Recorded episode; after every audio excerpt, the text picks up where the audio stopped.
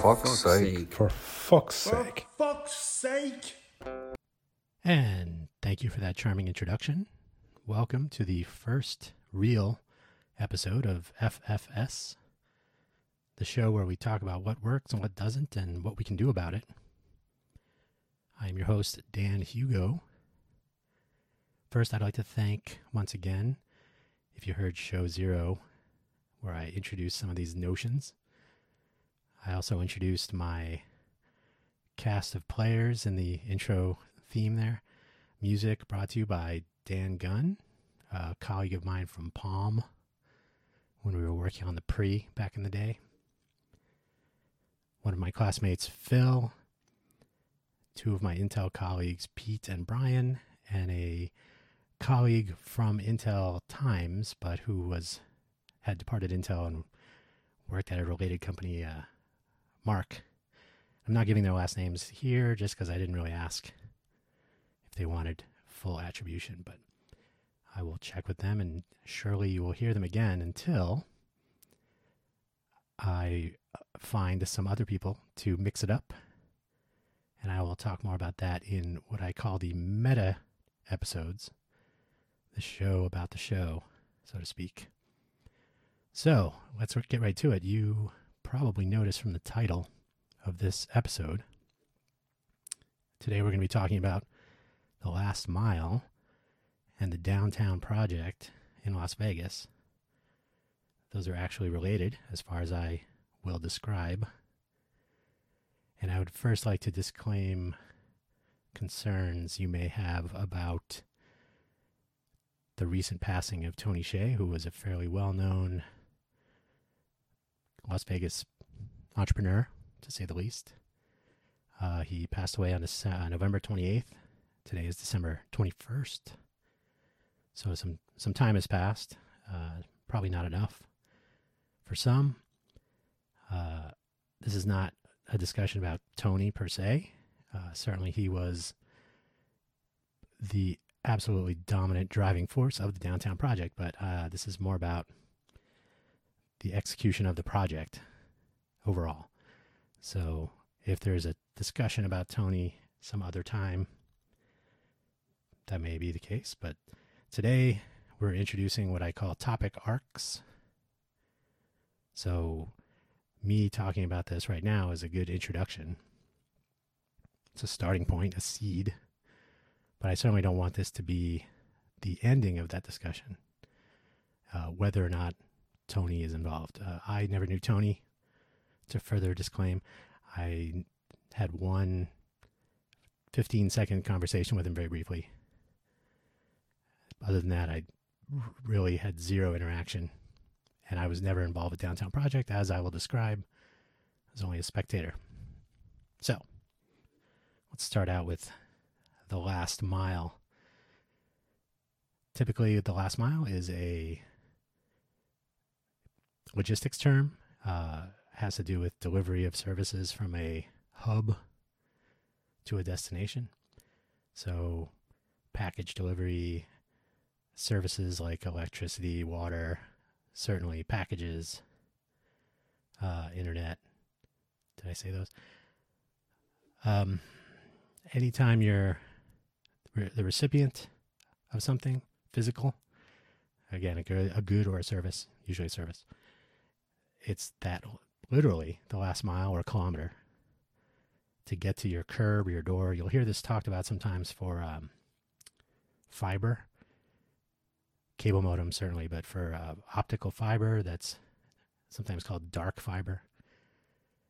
And I would assert that the last mile now, especially during 2020, includes a lot of things that are delivered virtually or as data.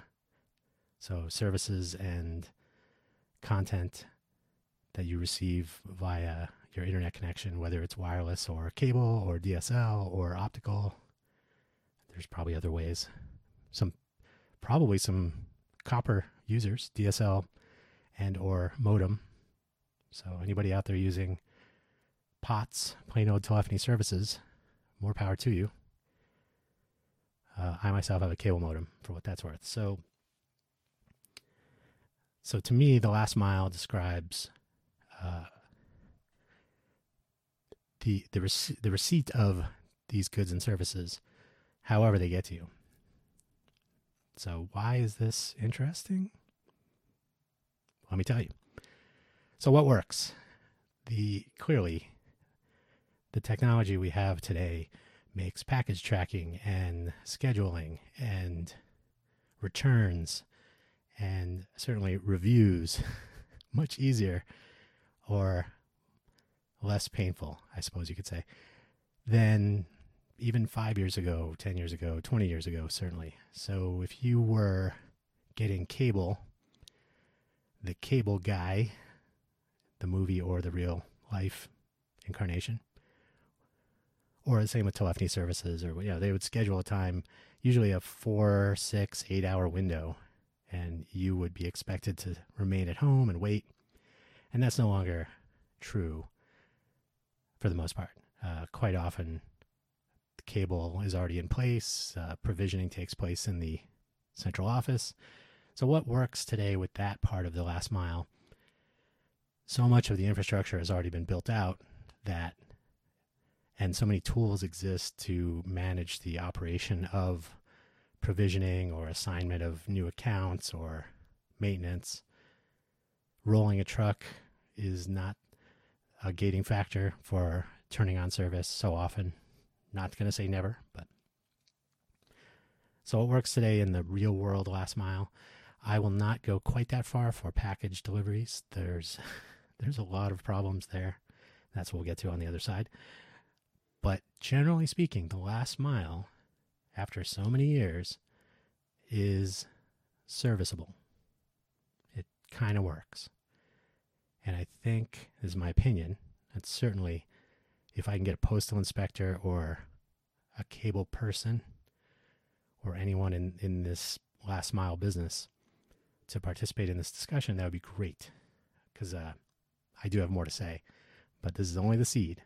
So I'm going to take a sip of some tea here. You can probably hear my voice is arguing with me. Mmm, delightful. So, the last mile. It basically works. What does not work? Well, this is the holiday season. It's December 21st, like I said, of 2020. It is the 21st century. Today, even though your electricity, your phone, your water, most of those last mile services, the the old school services, uh, arrive at some sort of a of an official entry point into a home or a residence, apartment building, whatever. Somehow, packages, not postal service packages, although those are also some sometimes a problem, but packages are left on a porch on a stoop, on a patio, perhaps. Uh, I've had instances where they've been thrown from a distance onto a patio. Um, they are left in the rain sometimes. They are left out in the open. Sometimes there there are doorbell cameras uh, of people following a delivery vehicle and picking up the packages after they're delivered and probably continuing to do so in other videos. So, what does not always work is the fact that the service provider of the last mile is not always a direct participant in the customer uh, service provider relationship, if that makes sense. So, for example, the cable guy might be, I'm using cable guy as a colloquialism, colloquial, colloquialism I, I need more tea. Uh, it's an old term, obviously, cable person, but whoever is going to come and uh, provision on site cable services, check wiring, install a modem, check your router. These are all things that are possibly done by an employee of your cable service provider. Uh, CenturyLink, Cox, um, whoever. I mean, these are these are the ones in Las Vegas where I am. So you may have a, an employee who has a vested interest. I mean, he, he or she may not have a vested interest, but at least they work directly with the company. They will possibly continue a service relationship with you. They may be back next week or next year. So there's there's some sort of a of a continuity of interest. What where that breaks down occasionally, and I will get to a couple of more examples that are relevant. When that's contracted out, and you would see this back in the old days with uh, telephony services. Um, uh, my uncle was a lineman for the phone company. So he was an employee of the phone company. And as Dr. Johnny Fever would tell you, you don't mess with the phone company if you're a WKRP fan. So those were the, the old days. Uh, later, telephony services would be managed uh, wiring, maintenance, installation, would be farmed out, contracted out. And so the person working on the wiring wasn't always and usually wasn't an employee of your local phone company. So the last mile was now handed off to someone being paid as an external. You know, they could be swapped out based on contract bids or whatever. So, eh, they get the job done. Move on to the next item on the day's uh, agenda.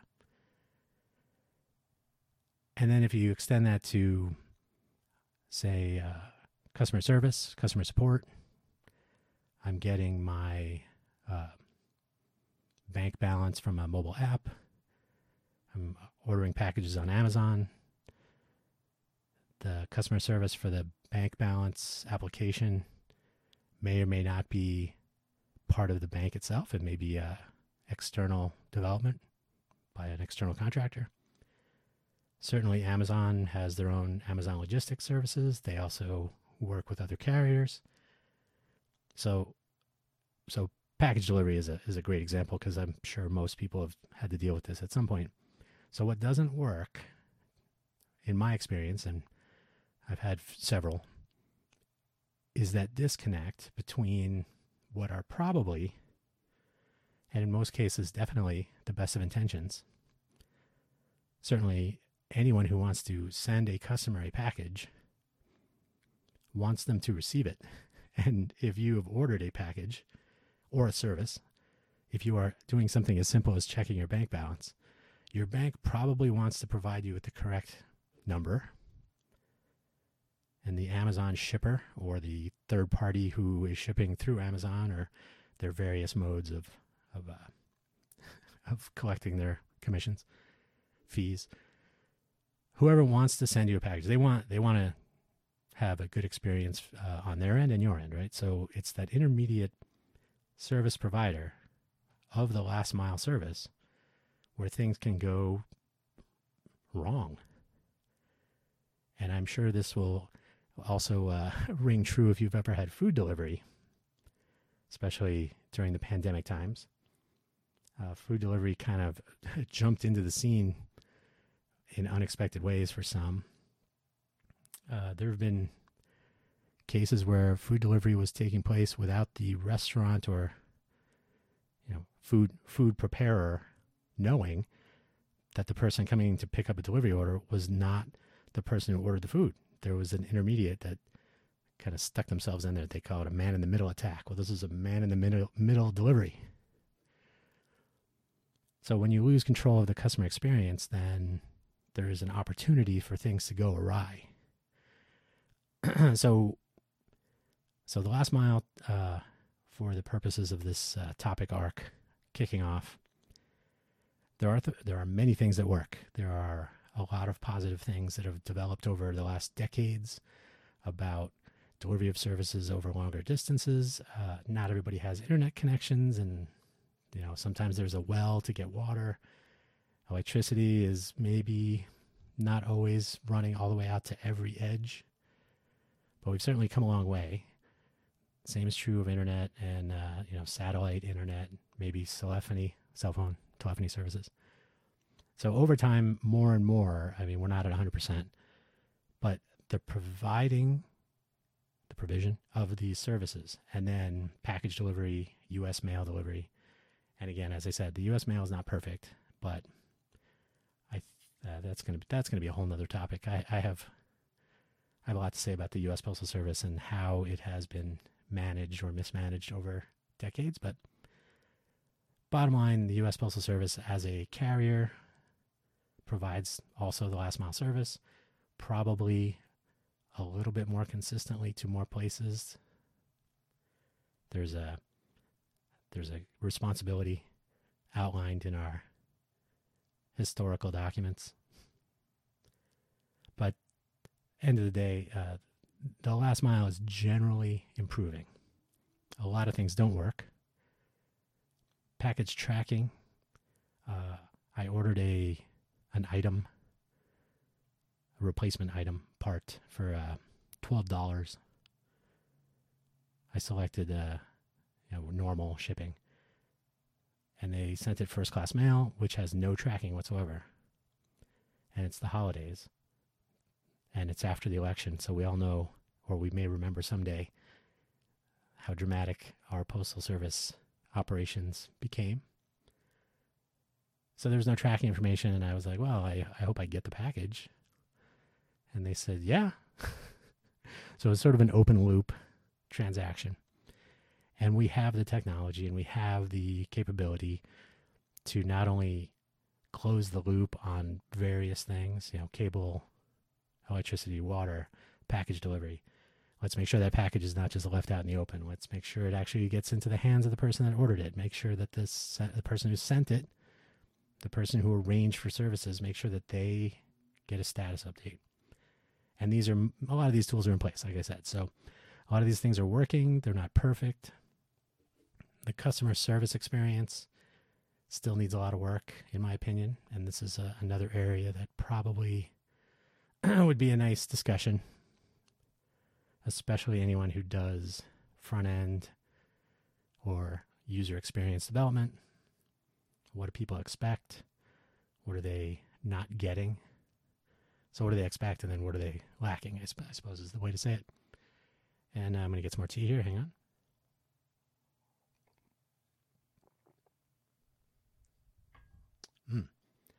With Manuka honey. So, so last mile, I, I don't want to harp on it too much because it's sort of one of those things that if it doesn't work, you just have to deal with it, work around it, file a ticket, call a support number, open a chat window with somebody. All these things need a lot of work, in my opinion, and it's generally an interesting topic. It's probably more a component of some of the other things that we will talk about in the future that work and do not work. Because when things don't work, you got to call somebody, right? So. So this will figure in, and that's why I wanted to start this off with that that topic because the last mile, like I said, not always the old version. The new the new pieces that you're going to get, however you get them, I believe fall into that same general last mile topic. So what does that have to do with the downtown project in Las Vegas? Well, I will once again say I did not participate in the downtown project. I moved to Las Vegas from Silicon Valley in um, August 1st, officially 2013, after a house fire, actually, and that's another story completely. Uh, I had been in Silicon Valley on and off, as in I moved to Silicon Valley in 1993. I moved away in 2001 in August. Perfect timing. I moved back in 2005, and then I moved to Las Vegas after the house fire in 2013. So I was I was there for a nice chunk of time. Before that, I went to Harvey Mudd College in Claremont, California. My class size was 151 freshmen, and I think 116 graduated. So it was a small community of focused, intellectual troublemakers. I'll put myself in the in the latter category for sure. So small community working, you know, on our individual interest areas, certainly collaborating. You know, we all took common classes. We were all in the same geographical area. Not always true today. And then I went on to Silicon Valley right when the recession was changing, so uh, improving for most. And you know, I got my start at a Supermac Super Mac Technologies. If you're a, an old Mac person from back in the day, if you were doing uh, page layout or the early days of QuickTime video, back in those days, pre-press. So Super Mac was a big thing there, but uh, I just got a hourly QA job. The recession was was not easy. Everybody went to grad school. So my entryway into Silicon Valley was through QA, quality assurance. Got laid off, started working for Apple eventually, like two months later. And System 7, later Power Macs, the first generation of Power PC Macintosh. And I went on to work at several other places and had a really interesting experience. So I learned how Silicon Valley operated. I worked at hardware companies, software companies. The only real internet company I worked at was Salon.com. So these are all topics that will come up over the years, uh, in the past and in the future. But uh, so that's I'm just giving you some context. So when I moved to Las Vegas, it was right at maybe sort of the knee when the downtown project was really starting to get some traction. From what I understand, right? I wasn't here before that, but so August 1st, 2013. Um, and I will add that I I recently, so today, December 21st, um, I think it was about a month ago or so, sometime in November 2020, I read um, Aimee Groth's book, Delivering Happiness. No, I'm sorry. That's Tony's book which I have not read, Kingdom of Happiness, which was about Aimee's experience sort of embedded in the downtown project. Um, if I recall correctly, her project as part of the downtown project was to write about it. So she had sort of the inside scoop on a few things. I never had that. I never interacted with that inner circle. I never hung out with the the Ogden crowd so much aside from my visit to the downtown podcast. So, my entry, my peek through the window initially into the into the downtown project was via the downtown podcast, which was actually a video uh, show, uh, you know, YouTube show, recorded in a, an apartment at the Ogden, which was converted to sort of a big giant high rise startup house. So most of the people participating in the Vegas Tech Fund, the startups part of the downtown project, not all, not I don't even know what the fraction is, but there were several people that could run into each other, collaborate in the Ogden, and one of the one of the apartments was the set for the downtown podcast. So I used to go down there. I think it was Wednesday nights, um, I personally live in the city of Las Vegas proper, uh, but up north in a residential area. So I sometimes tell people I go to Vegas. it's a short drive. So I got to witness the downtown project, but because I was not actually downtown, I was physically distanced and then I never actually participated. So I'm providing some context here for, for my vantage point. So as I get to know people in the context of that podcast and of the after show visits to the Gold Spike or La Comida, eventually going to the Wednesday night dinners before the podcast at Work in Progress, which was a co working space hanging out, hanging around downtown. There was uh, coffee shops, and um, right around that time, the container park was about to open. I think it opened for New Year's Eve, 2013. I think. So, I was I was kind of able to witness, but again from a from a safe distance, the the coming of age of the downtown project. Uh, before this time frame, it was certainly moving. It was starting, but from everything I read at you know and at the time, uh, the feeling that I have today is that I was kind of in that knee or the elbow. So initially, I was I was intrigued, and I started talking to everybody. Um, didn't hurt that I moved to downtown, or that I moved to Las Vegas, and I experienced the people participating in the downtown project, having moved from Silicon Valley to Las Vegas. I did get quizzical looks occasionally. Uh, you moved here from Las Vegas, uh, from Silicon Valley. So that was an odd direction for, for, for, which was, you know, retrospectively, that's what several people did. Uh, Tony moved to Vegas, not directly. It was it was sometime before that, but he had uh, Link Exchange and and initially I believe invested in Zappos while he was still in San Francisco. So he was in the Bay Area, moved to Vegas, and as did other people. So looking back, I don't know why that reaction was was odd to me. Anyway, it was it, it gave me some weird notoriety that I would I guess I would swoop in and hang out and talk to people. And then I got a job with Intel. So I moved to Vegas after this house fire and there was a little bit of chaos as you probably expect and got a job with uh, a former Palm colleague, not Dan Gunn, somebody else. They needed somebody to work for Intel who could travel, so who could do engineering and talk to people and uh, participate in things like hackathons and and other engagement in different parts of the world. So, moved here in August 2013, got to know people, went to the downtown podcast, getting to know more and more people, checking out the social scene, more and more people adding to LinkedIn, meeting a bunch of people after the downtown podcast and, and the events that ensued after.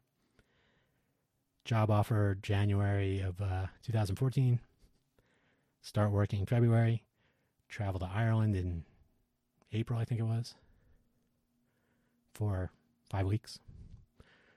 And that was generally my, you know, one of the reasons I was distanced was I was traveling for Intel which meant when I was in town, I mean, I was it was my weekend, whichever days they were, I would shoot downtown and see what's going on and talk to people. And I'm the Intel guy, so a lot of people would tell me what, about their projects, and I would talk to people about how things were working and how things were going, and I would attend the downtown lowdown.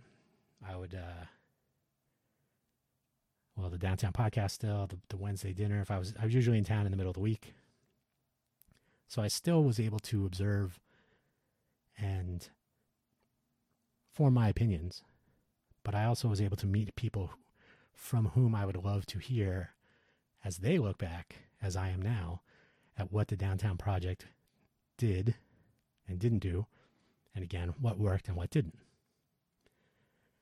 So, in the context of my college experience and my Silicon Valley experience, I think what worked about the downtown project was the, the formation of this community.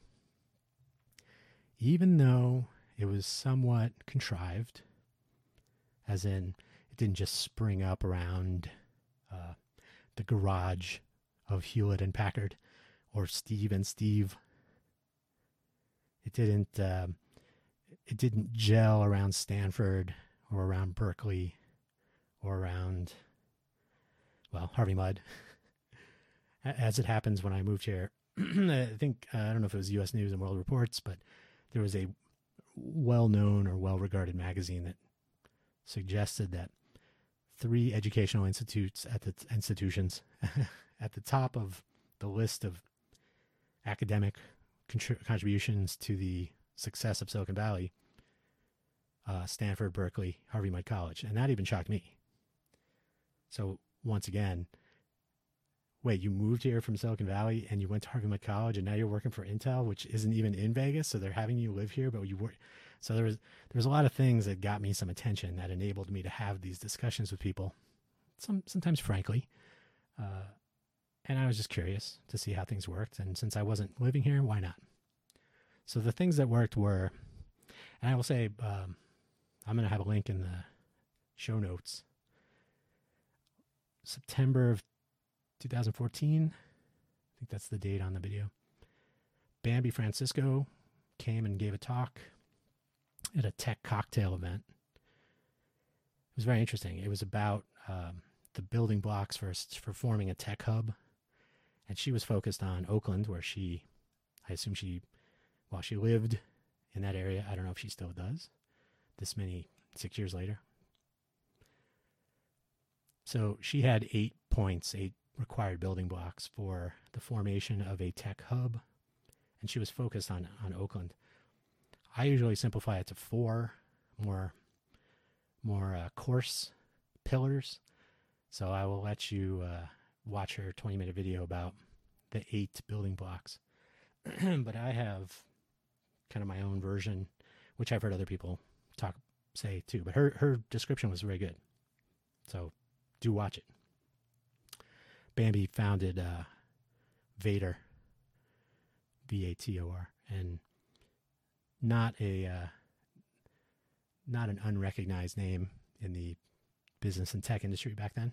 Possibly still now, and it's too many too many names. But she gave this talk, and it was I, th- I thought it was interesting. So I'm going to give the four versions, the four pillars in my version of what I think makes up a tech hub or a startup city, if you will.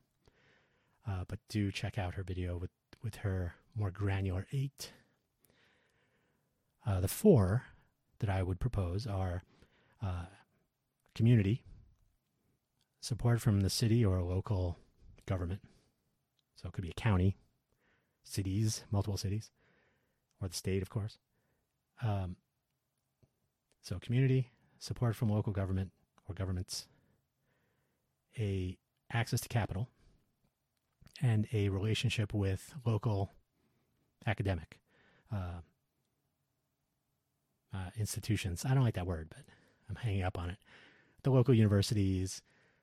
Um, it doesn't have to be universities. Could be colleges. Could be community colleges. Could be trade schools. You know, the, so academia.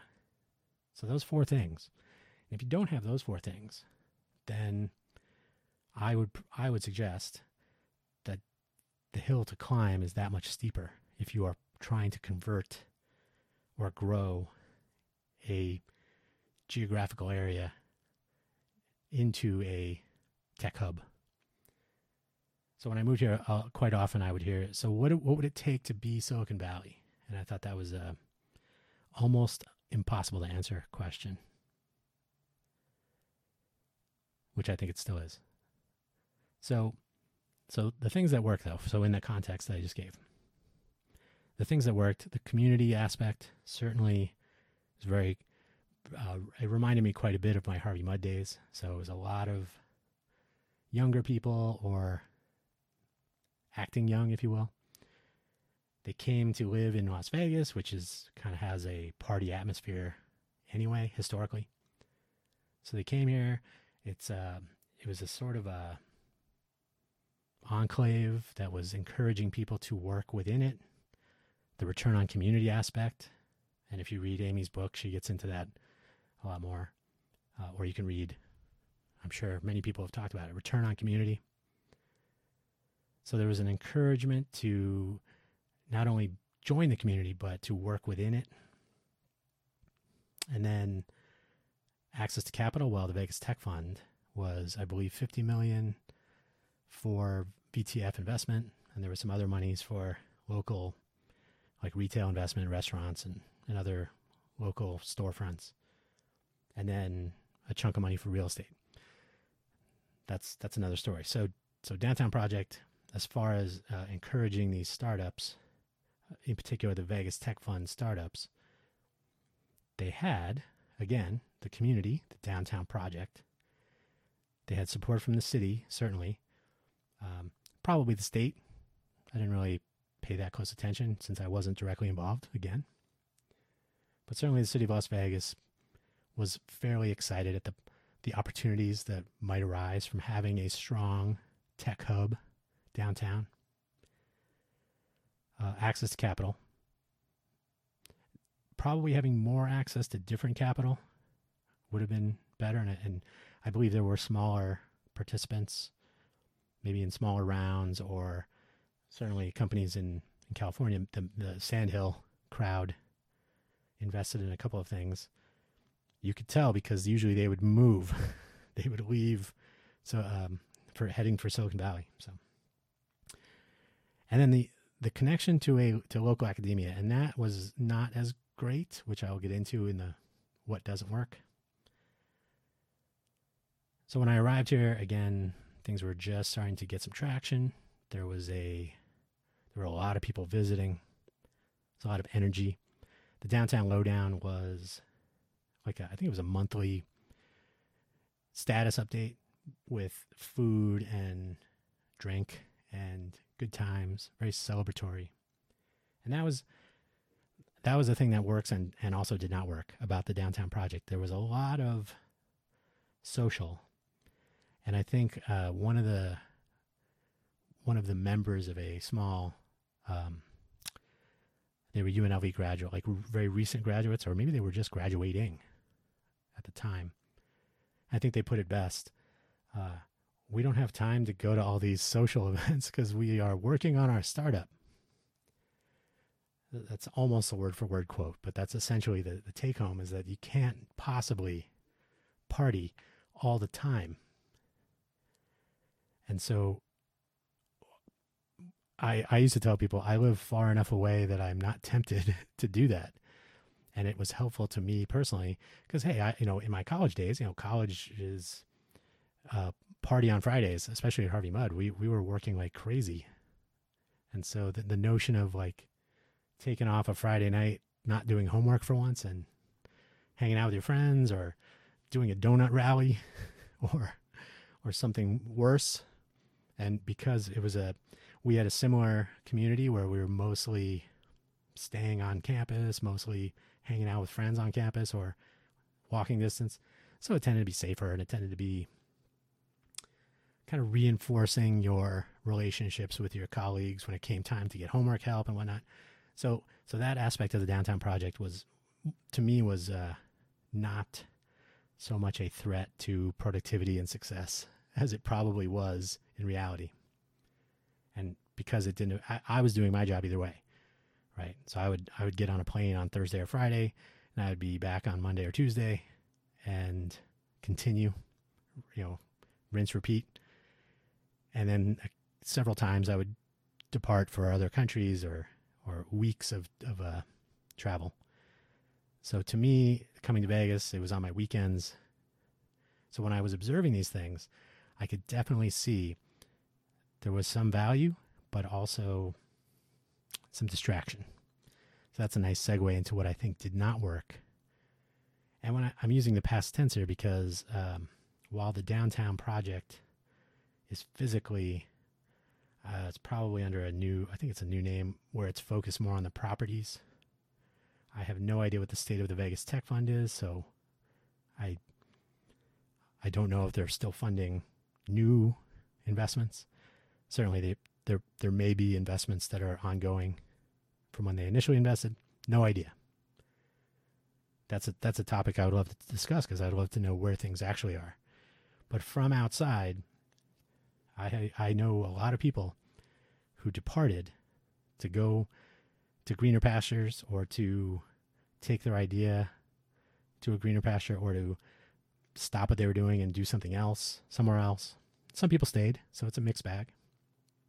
Certainly, you cannot walk along Fremont or Carson or 6th or 4th and run into 10 people from 10 different startups.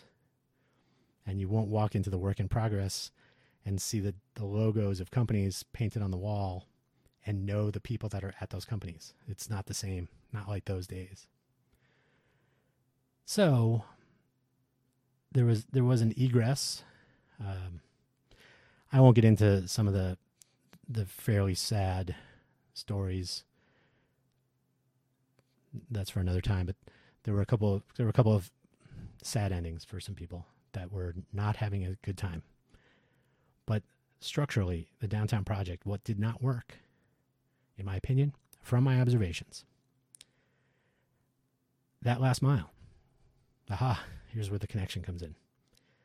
So I do not doubt for a moment that the best intentions were at the top of the plan to bring people to the downtown project, to have them move to Vegas, to have them move to the downtown area, to become a part of the community, to participate in the return on community. Best intentions. And as the recipient, you know, the last mile is obviously not to your curb or your your residence, but it's uh, you physically going there, right? So the last mile is really when you get here. But then what happened? Again, observation from outside, from what I've been told, from what I watched happen. It appears that just like those packages getting left on the porch or the or the stoop or in the rain, that there wasn't always a nice transfer of intent and we'll say energy. That's kind of a maybe a hippie term, but th- there wasn't that same level of uh, engagement along the way, along that path of last mile. So that while someone may have come here themselves or with their team or maybe with families to pursue a dream for which they received some funding, and perhaps they were assured or it was suggested or maybe promised even, don't know, that there would be mentoring and co working and collaboration and access and introductions and all of the things that are fairly normal if you participate in a Techstars or YC or any number of other, you know, colleges. A lot of colleges and universities have accelerators or incubator programs. Certainly, if you were in Silicon Valley, you could you could be sitting in a coffee shop and I used to I used to jokingly say if you said I have this idea, everything would get quiet all of a sudden. Everybody would kind of lean over. So I think that was the expectation here in Las Vegas when you would move your idea into the downtown project ecosystem.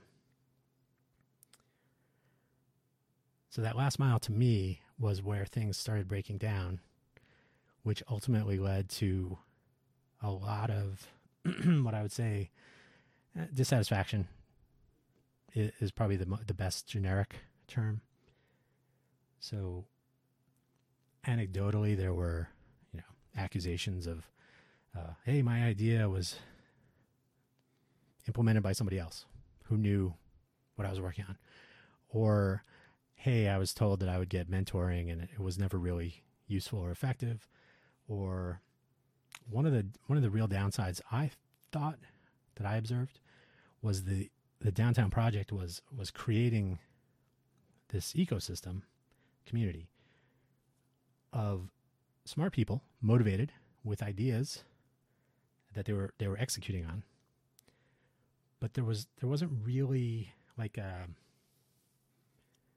it, it can be left organic uh, happenstance i suppose but you know the, the example i give here is the uh, LaunchKey startup, anybody who was using or building a an internet platform of any kind that needed to have um, user authentication services, well, why would they not work with LaunchKey?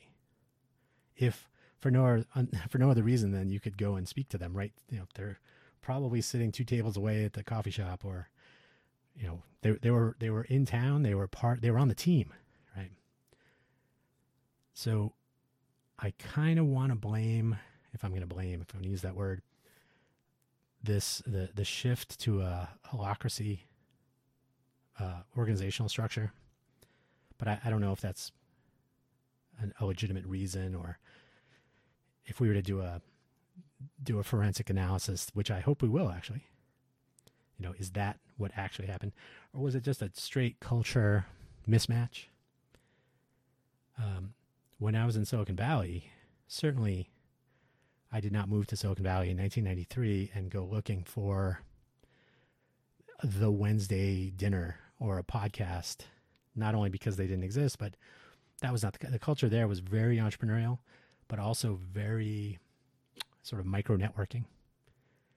So I, I always tell people after I actually, in fact, side note, I was looking for work at the time after the the Bush era recession was kind of winding down. The dot com boom was just getting a getting to a nice fast walking pace. So I was I was sitting at my at Harvey Mudd College actually working over the summer after I graduated, and a uh, true story I was copying graduation videotapes. That was one of my pay the rent gigs.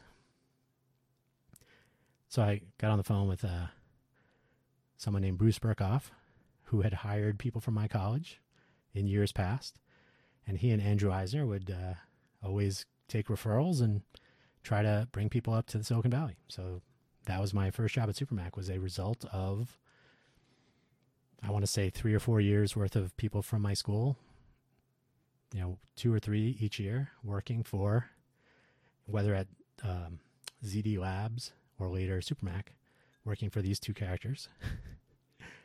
and so that was my my foot in the door, literally. And from there, uh, I will tell you right now, my second job was because of Andrew Eisner, because I got laid off. Andrew Eisner referred me to Storm Technologies. That was a very short term contract gig. Got a job at Apple. How did that happen? Dave Duran from Supermac forwarded my resume. Um, the list goes on, right? I can uh, not not on the spot right now, but I could I could probably very easily name the referral Ter- Terry Berry to work at TrueVision. Um, Bruce again to work at uh, UMax and SEM Microsystems. So people I met, you know, years later, I would run into, and I would. It was definitely a resume referral culture, which brings me back to what I think was not working here in the downtown project. In that window was, while people were certainly networking, they were certainly talking the community was almost um, like a pre-built. It didn't require the the care and feeding that making your own network required. Not to say that people weren't networking themselves, but like I didn't move to Silicon Valley and say, okay, all I have to do is go outside and I'm going to run into people. It was really like I am on fertile ground, but I got to start planting some seeds. And I did, and it worked out for me.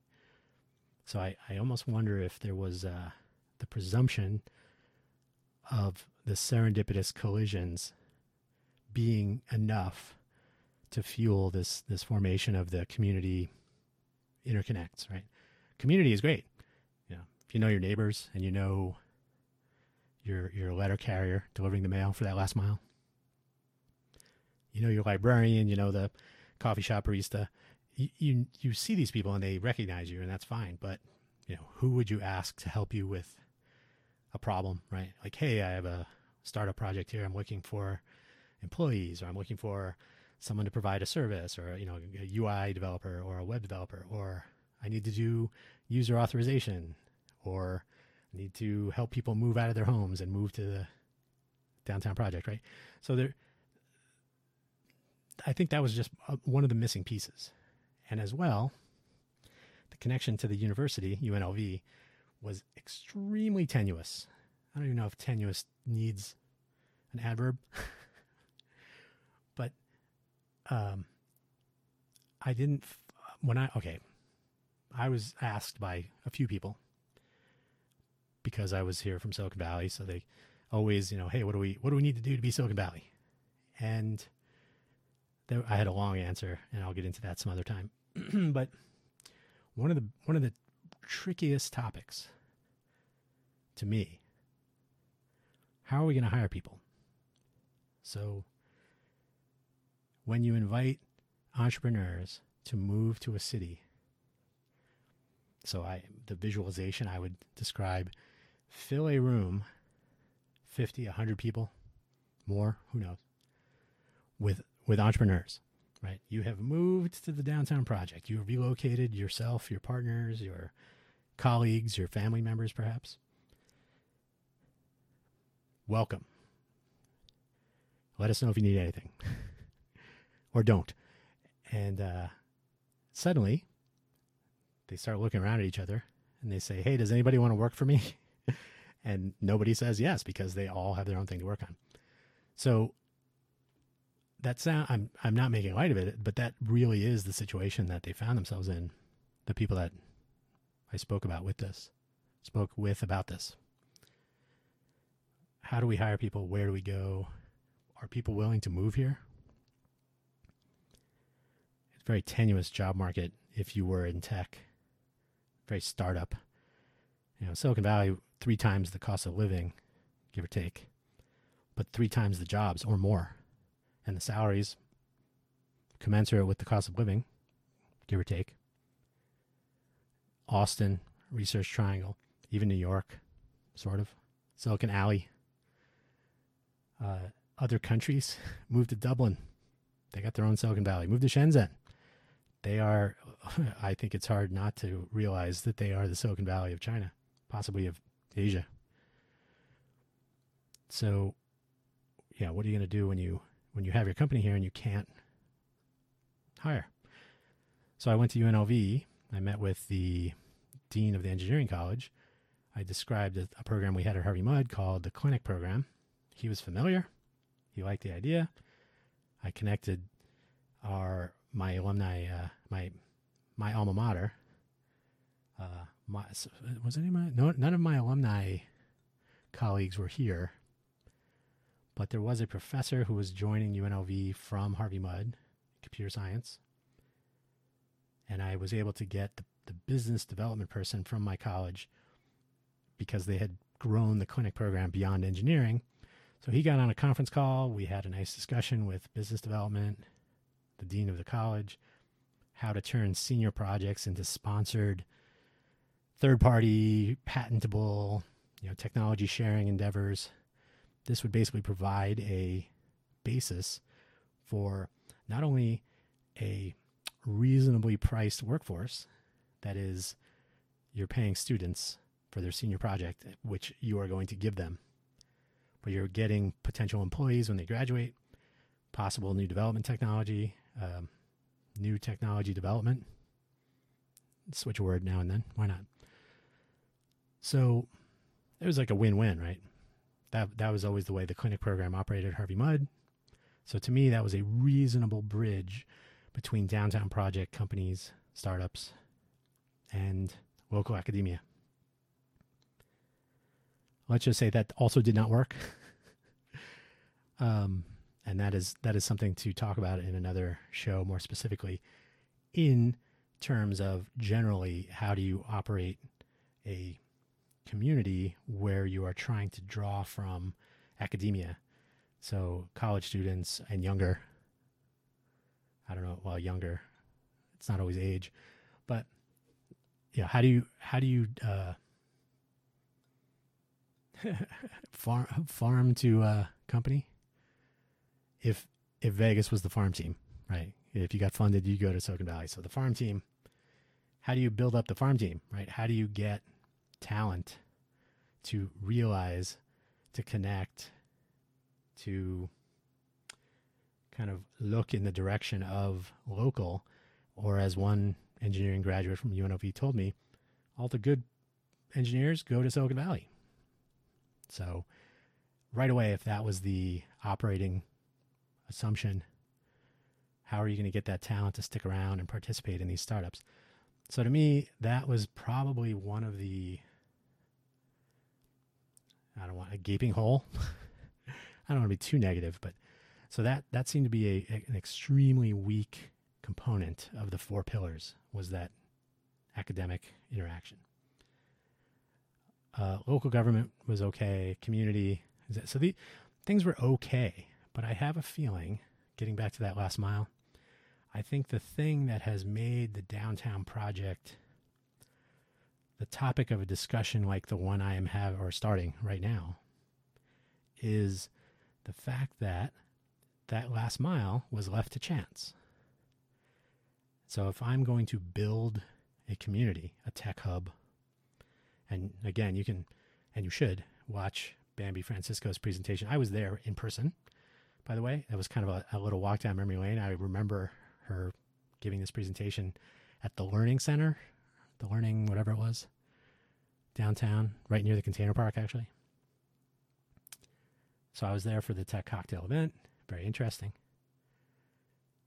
If you are going to go down this road of building a tech hub, of turning a city or a part of a city, some sort of geographical region shaped like a llama or whatever, if you're going to go through the exercise of doing it, you have to actually connect the dots, to, to coin a phrase.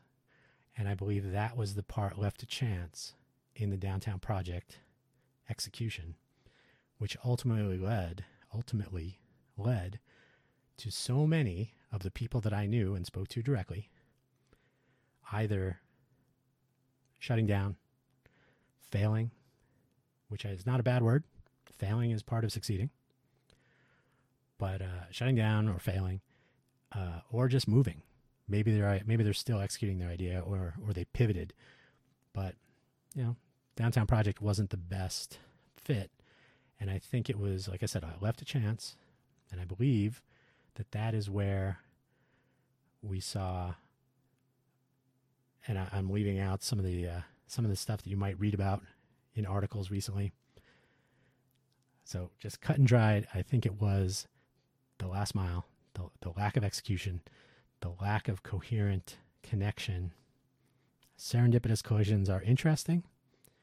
They are not the way to structure um, a community that you are trying to implement. Um, organic development of a community. If anybody's into ecology, there's a climax community. So, the terrain of Las Vegas in general is service industry, call centers, um, hospitality in general that's that's just the environment, right? That is the soil, that is the sidewalks, that is the bright lights. Everything here favors that that climax community. So to form a tech hub, to clear out some space and to plant some seeds and crops that are not native to this area, you really have to water them you have to tend to them. You have to make sure that they continue to grow. You have to harvest them, all the farm terminology that you want to throw at it. And I believe that that was left to chance, and that last mile is where Downtown Project failed. There's probably other places, and that's why this is only the beginning of this topic arc. The Downtown Project is one example of the formation of a tech hub. It doesn't even have to be a tech hub. If you want to turn a area you know, Phoenix, Arizona. When did I? Um, 2002, three, somewhere in there. Decided while their major industries were electronics assembly, government contracting, semiconductors, and tourism. Pretty sure, well, the tourism was kind of implied, but they literally researched and presented a report that those three areas happened to be the ones that the executives who were on the committee that wrote that report were in, but uh, they eventually got Genentech and there was another company. They built buildings, so they had facilities. They built them near Arizona State University, so they had some science. They had connections to academia. UNLV, I'm sorry, pardon me, U of A in Tucson has a medical school, so there was there was a pre med base to operate from.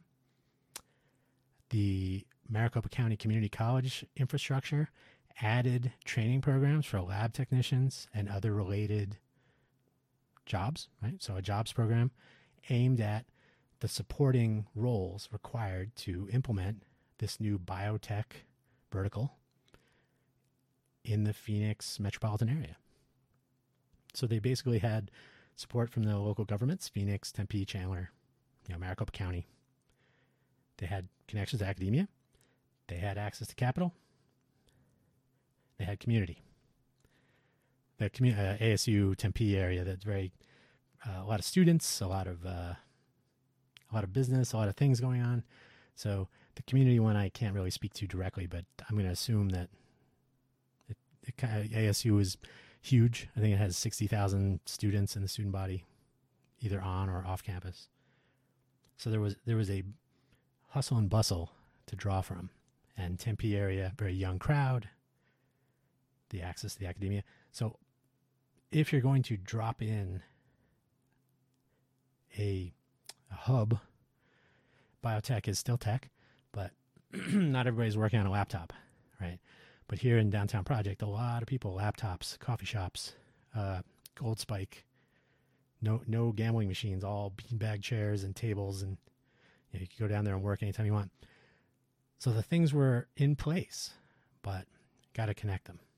So last mile downtown project, I'm going to leave these two seeds planted, and I hope that in the future, hopefully not too distant future, I can convince some of my former friends and cut well friends, former colleagues who were here. Some of them still are, but off doing their own things. But some of the people that I used to interact with and who were participating directly in the downtown project, I really hope I can have um, as guests on this show uh, further discussions about what they saw, what they felt worked and didn't, what they did about it. And then in the future, if you are thinking about doing this, if you're if you're thinking, hmm, where I live, we could use more nerds. we we have a co-working space, we have some uh, tables and chairs and a coffee shop, and we have uh, internet access. What else can we? What else do we need? So I think it's a great learning experience, um, and it's not like the infrastructure is still here, right? It's not like somebody destroyed it. So it's not not to say it could never kind of return, right? Anytime there's any uh, flooding or natural disaster, nature finds a way and the climax community of an area returns. And that might happen here. So I'm not poo pooing. I'm not trying to be too negative. I'm not, uh, not pointing fingers, other than the fact that um, I think the infrastructure could have been tended to with the goal of actually enabling the people who took the plunge and moved into this community. So, so the pieces were there. I just don't think they got the attention they needed, which meant the people that needed that, the pieces, also did not get the attention they needed. It's that last mile. So I'm going to leave it there. Thank you so much for listening. I'm going to have a meta show coming up, meta episode about uh, some things like website, pardon me, my allergies. Um, I set up a Discord server. We'll do some video streaming. We'll do live streamed podcasting, so video or audio. Uh, I'd like to encourage intelligent discussion. I really don't want to complain or go to negative. I think constructive discussion again about what works and what doesn't and what we do about it. And to be honest, this is the third time I've made this show because I think I was complaining too much in the first two versions and I didn't like it. So I'd like to set the tone starting here, which again, that last mile kind of figures into that as well.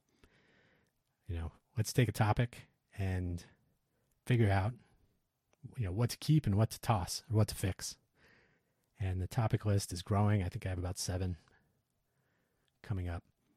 So this is the uh, first real episode of FFS. The exclamation one might uh, make when encountering the parts that don't work. But the goal is to discuss ways to change that. So thank you again for listening. Look forward to more participation. And if you would like to contribute to the intro or outro, I uh, I invite all to participate and be a part of this uh, discussion and production. Thank you so much. And if you are listening to this during the holidays of 2020, I hope they are happy and healthy. And if, if it's down the road, I hope we are over this pandemic and hope we're not on to the next one. Thank you very much.